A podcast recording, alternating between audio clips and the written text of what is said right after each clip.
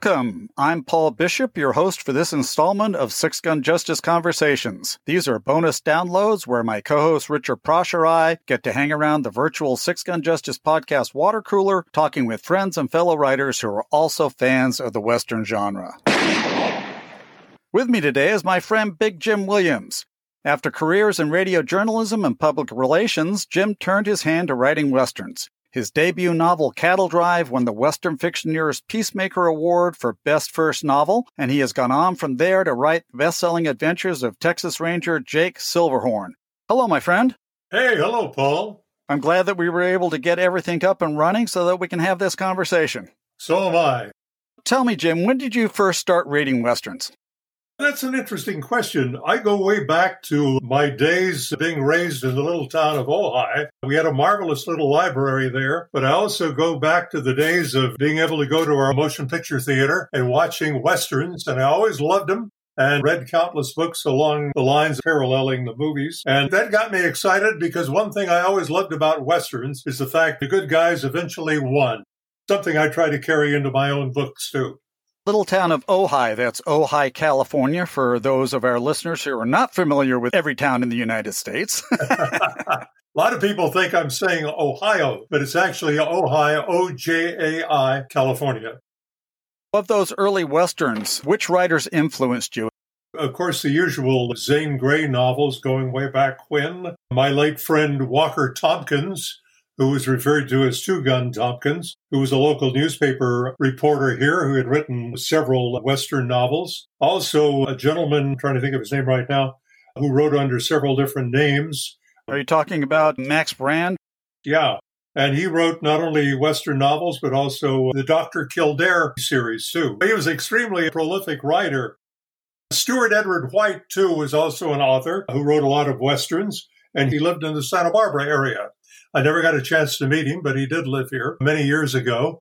My friend David Lavender over in Ojai, who won one of the Spur Awards for his history novels, he's a great writer, a great historian. His son and I used to work together in broadcasting. So those are people that did influence me. If you want to go beyond that too, you can go to O. Henry, who was a prolific writer. Jack London, who wrote a lot of epic stories about the far north, Alaska, many other things as well. Mark Twain, who without a doubt is one of the greatest writers who ever lived. So there have been a lot of people who influence me as I go through my life, yes. Now, during your career as a broadcaster, did you continue to read Westerns during that time? Did you have any inkling that you would like to write Westerns? I always wanted to write. When I was growing up in the Ojai Valley, I worked on our high school paper. And when I went to college, I did the same thing. I always wanted to write. It was a question of time. Like so many of us, you get married, you have a family. I had two sons. I had certain obligations to meet working full time, and I met those obligations. And when finally I got to a period of my life where I had leisure time, I began to write. I was a publicist for Santa Barbara City College, doing public information stories dealing with admission standards and dates and times and theater events and concerts and the like. But I got very bored with that. So in 1984, I started writing a book that eventually became Cattle Drive, the one you mentioned in the opening.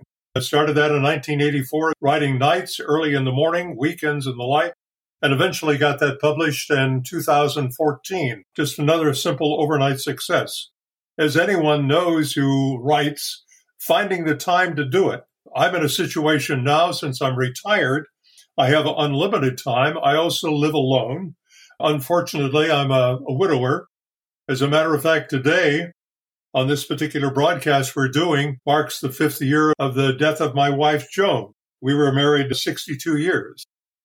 I try to get up each morning and walk down the hall, get to my computer, and start writing. Other times I write at midnight. Sometimes I'm writing six, seven, eight hours a day, and that's still not enough. I'll tell you one thing I've learned, Paul, and that's the fact that if you wake up in the middle of the night and you think of a great line you want to put in your latest Western or short story, you either write it down or fire up your computer and put it on the screen. Because when morning comes, you will not remember it. and sometimes not remembering it is the best thing because you get to where you've written it down and you look at it and you go, What was I thinking? What was I thinking about? Yes, yeah. There are uh, those times. That's the great thing about your computer versus a typewriter. Simply the fact that you can write something down, put it in there, take a look at it. If you don't like it, you kill it. You get rid of it. Or you move it out and put it in another file if you think you may be able to use that paragraph someplace else at a future time. Writing to me is a great emotional outlet. It's fun. I enjoy it. When I'm writing, I see a movie in my head. I'm always thinking movie when I'm writing it. Maybe I'm just trying to anticipate the fact I would love to sell one of these books or one of my scripts to a movie sometime. But wouldn't we all? Wouldn't we all? Yes. Wouldn't we all? Yes. I know Cattle Drive was your first novel, but you wrote a lot of short stories, I believe, before that. Tell me about how you've stuck with it over the years, because I know you have one short story published, and then there was a fallow period before you started getting published again. Tell me about your journey. I started writing general fiction short stories, and I was fortunate enough to get several of them published. And then I gradually started writing short stories about not only the Old West, but also about California's gold rush. Recently, a collection of my short stories was published that's on the market right now up on Amazon. It's called Tales of the Frontier Western Short Stories of Action and Humor by Big Jim Williams. I like to write humor. Even in the action stories, I try to work in a certain amount of humor. And I do that too in writing Western novels. Quite a few readers have been kind enough to mention the fact that they enjoy that aspect of humor that I've inserted into my books and short stories.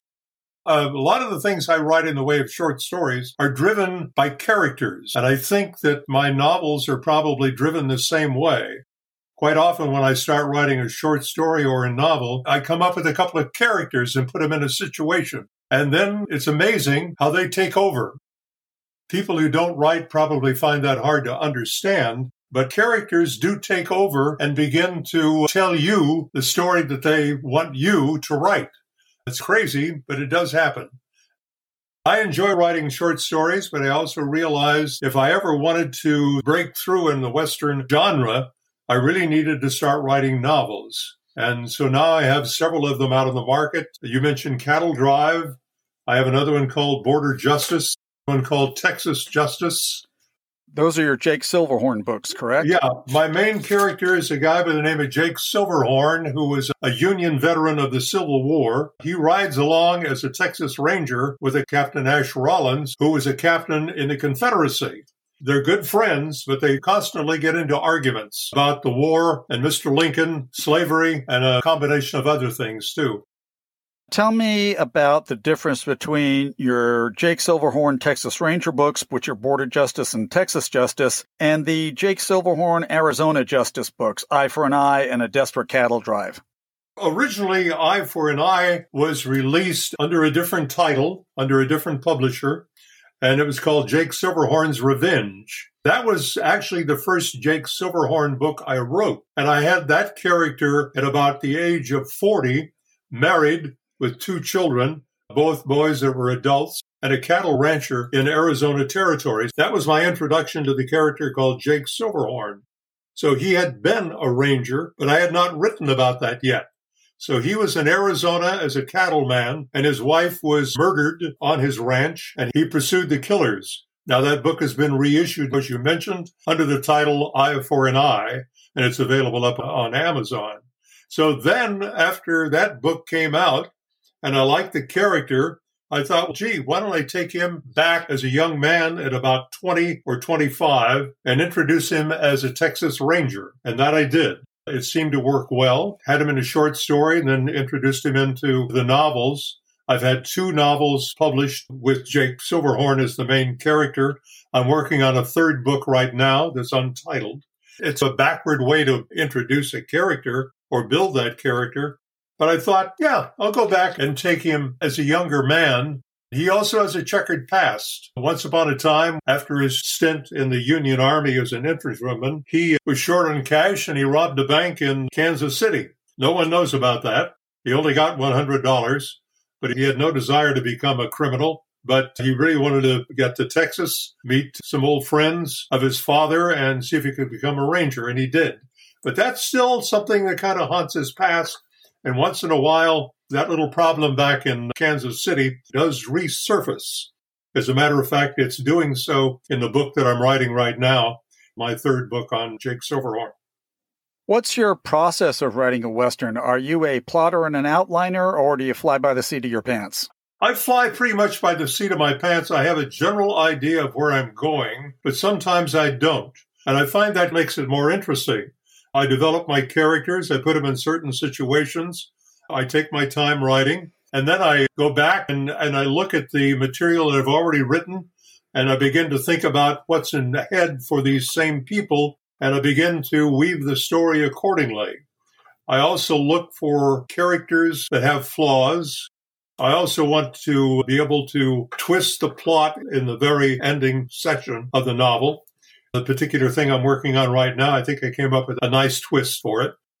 In that process, writing away on paper and on the screen, I may go back into the novel and delete a lot of material or rewrite to make it fit how I want the book to end. It's probably, in many ways, maybe a waste of labor to do that, but I find it works for me. And there again, I'm never bored when I'm writing. I think if I had a complete outline, I'd be bored with adhering to that outline. When I was doing press releases, for example, educational material, I found that after a period of time, I got bored with it because I knew how it was going to end. And I find it interesting. I'm writing along on my screen, and suddenly I come up with a thought, oh, hey, that will work. And I insert it into the story, and it gives me a whole insight into my own material. I don't know too many people who write that way you want to be surprised just like your readers are. Yeah, yeah, and I am surprised. But I know many successful writers outline the book, and there's nothing wrong with that. That's fine. They know exactly where they're going and what they're going to do. But that's just not your process. That is just not mine. No. How much research goes into each book that you do? It's interesting you should ask me that. I've just finished a book dealing with the Apaches of Arizona, New Mexico, and Texas. A very insightful book written by a guy around 1860. So I've read that and I've put a lot of Apaches, as a matter of fact, in the book I'm working on right now. I've used a lot of that material. I love reading nonfiction dealing with Western history. I find it fascinating. I admire so much the people who broke west of the Mississippi, especially those who got into wagon trains and the like, and especially the women of that period were some of the most courageous you could possibly encounter. So I do a lot of research in that direction recently read a book about the history of the black cowboys.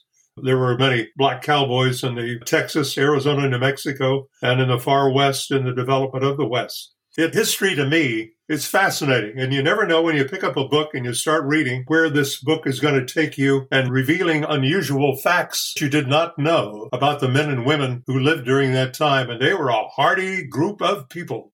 Whether they happen to be on the Santa Fe Trail or the Mormon Trail or in the California mining camps or in Virginia City in law enforcement or whatever it was, you think about those times and especially the difficulty of just finding water or staking out land. These were tough, hardy people that I can't help but admire to have the guts to cross the Mississippi River into this unknown territory of Texas, Arizona, New Mexico, California, Nevada, Colorado. What a bunch of very brave people.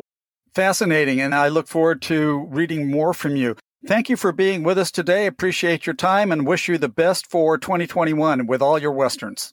Hey, Paul, thank you so very much for having me on your program. I deeply appreciate it. And in closing, I want to say something else, if I may. I appreciate the fact that you have been very helpful to me in my limited career as a Western writer, and I deeply appreciate that. Thank you very much. You're more than welcome.